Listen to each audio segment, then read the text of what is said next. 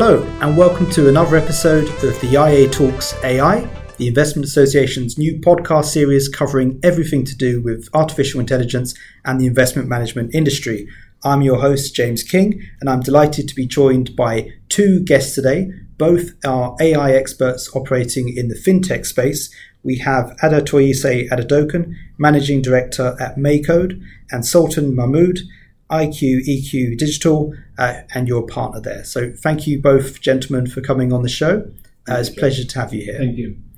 Uh, so maybe we could start, uh, if you could just tell our listeners a bit more about yourselves. Um, say maybe we could start with you could tell us about yourself and a bit more about Maycode, please.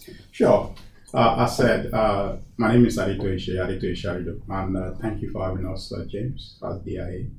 Uh, is a boutique consulting firm that um, helps in the area of uh, regulation, technology, and data.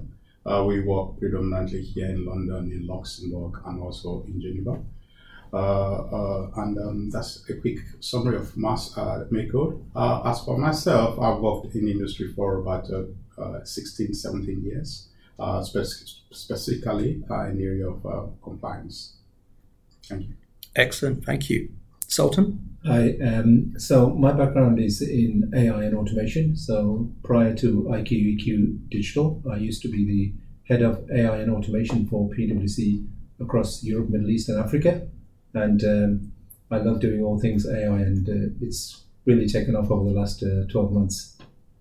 It certainly has. Uh, and on that note, um, it'd be good to get uh, your perspectives, each of you, on, on what is actually exciting you the most about AI at the moment? Um, I'm a new joiner when it comes to um, uh, enthusiasm around AI. Um, I was having this chat with Sultan about a year ago uh, around um, AI itself, and he introduced a certain concept and discussion from um, uh, the uh, the ChatGPT that was about to launch at that point uh, to many other elements of um, uh, trending technologies like a Web3 metaverse. So, as a compliance person, uh, that's technically should not be my area of interest, but um, his passion ignites my passion uh, to look into what the heck is my friend talking about uh, in this space. And that's exactly where my journey started about a year ago. And I've been really passionate about it since then, hence uh, why we have this meeting today.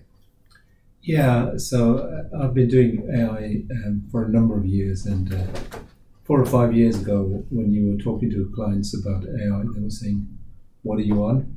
Um, is it going to work? Are you talking about something that's blue sky stuff?" And then, you know, um, in the last year, ChatGPT happened, and everybody's now on the generative AI space, and AI has become central to boardrooms and board strategies going forward.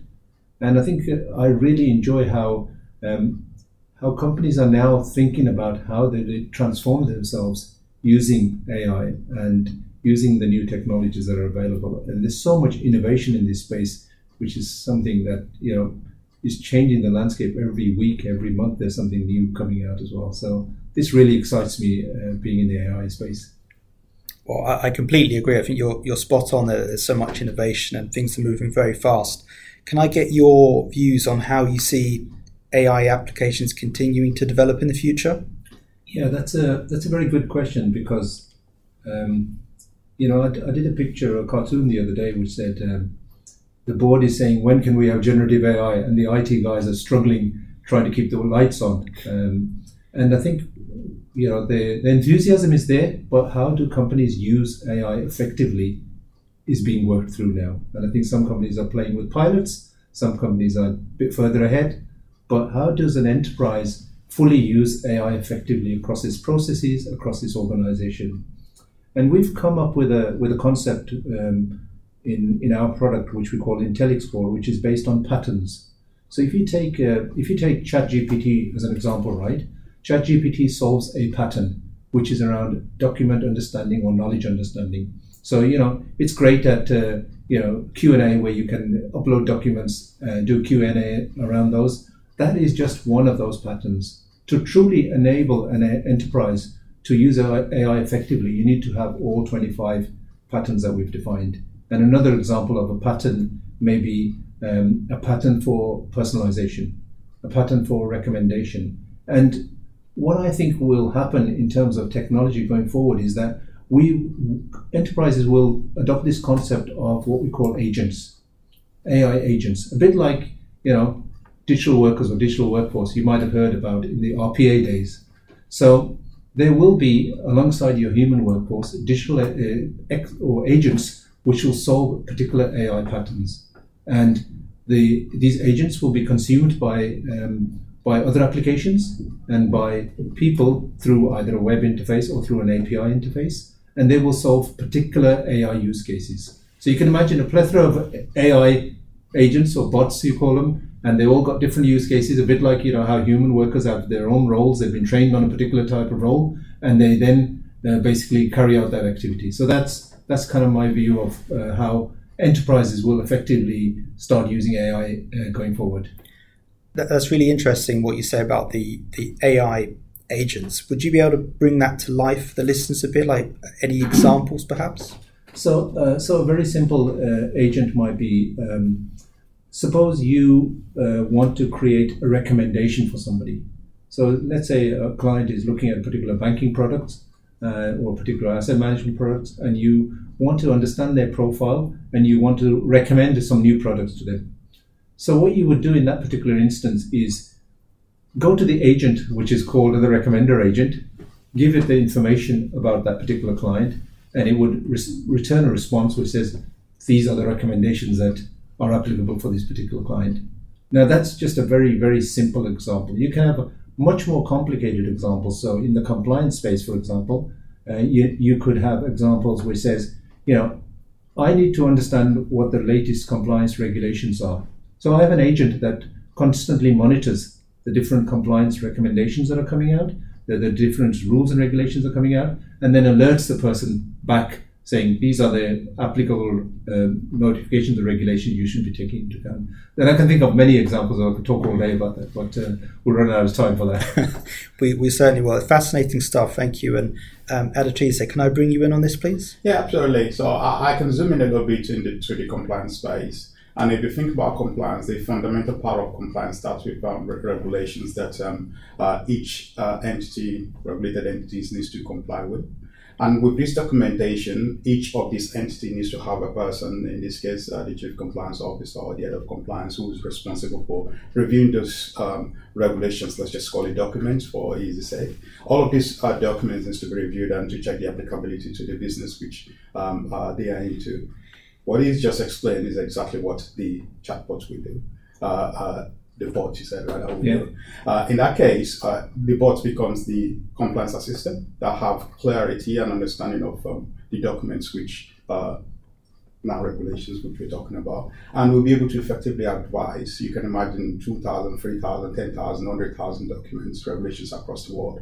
It will be able to advise uh, based on the documents which has been fed into it which if you think humanly it's almost impossible for us to have that um, one uh, intuition to be able to bring that to life very, very quickly.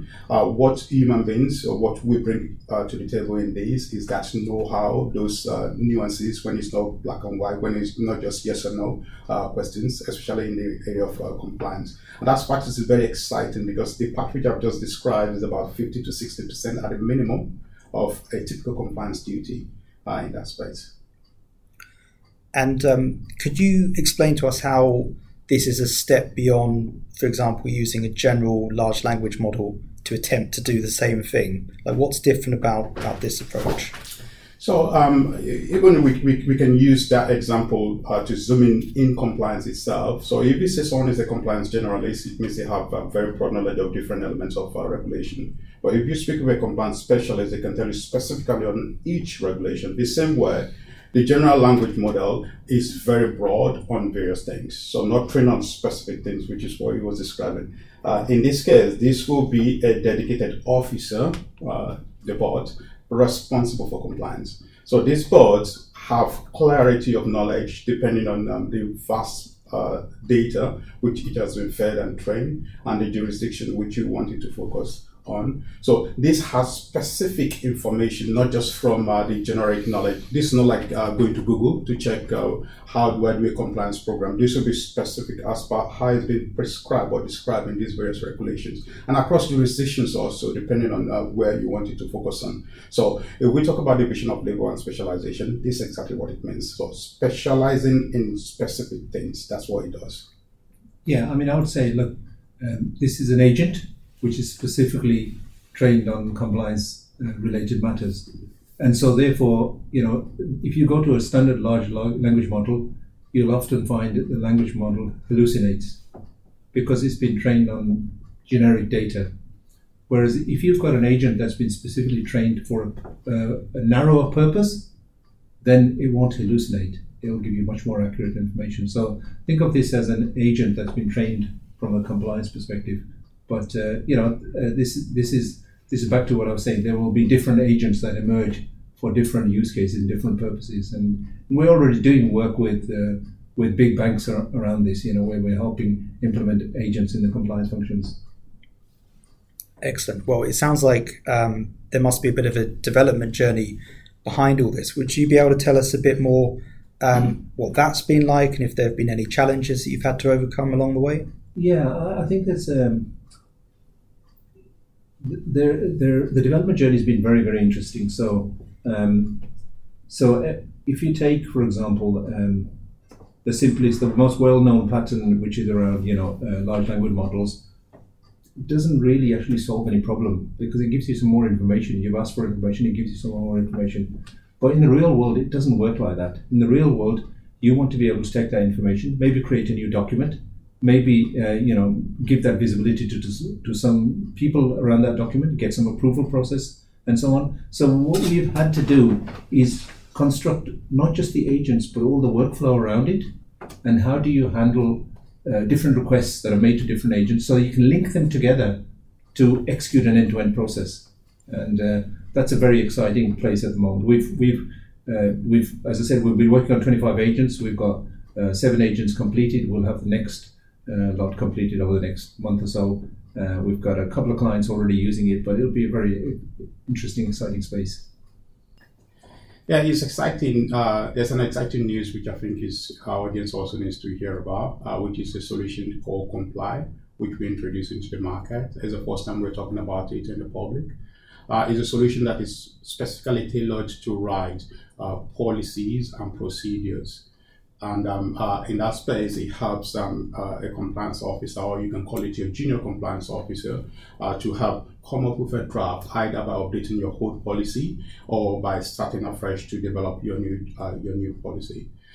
This solution uh, should or would help to um, uh, increase effectiveness by at least around 20 to 30 percent at the start. It would increase as it learns uh, the patterns which uh, uh, Sultan described earlier on, more and more about uh, the particular uh, entity and uh, the uh, the way the compliance uh, chief, or chief compliance officer is writing their policy. It will increase more and more.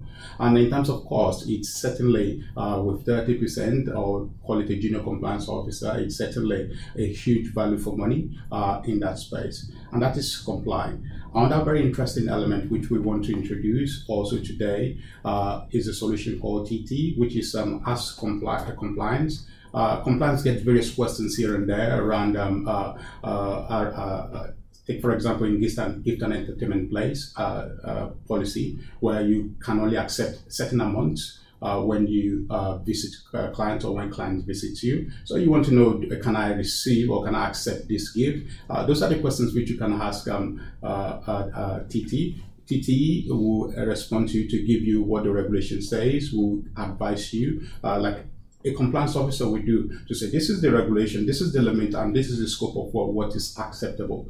And these two new solutions, they are just one of many which we are introducing, especially uh, in the compliance space, to help uh, using generative AI uh, answer compliance questions, uh, to help uh, to write policies and procedures. And there are so many other use cases which we will be introducing to help uh, the whole compliance program as it goes. Thank you. Certainly, that's been um, absolutely fascinating to hear all about that. Um, and on, on that note, um, I think we'll leave it there. Um, thank you both very much for coming in, and thank you to everyone uh, for listening. Please do join us again for the next episode very soon.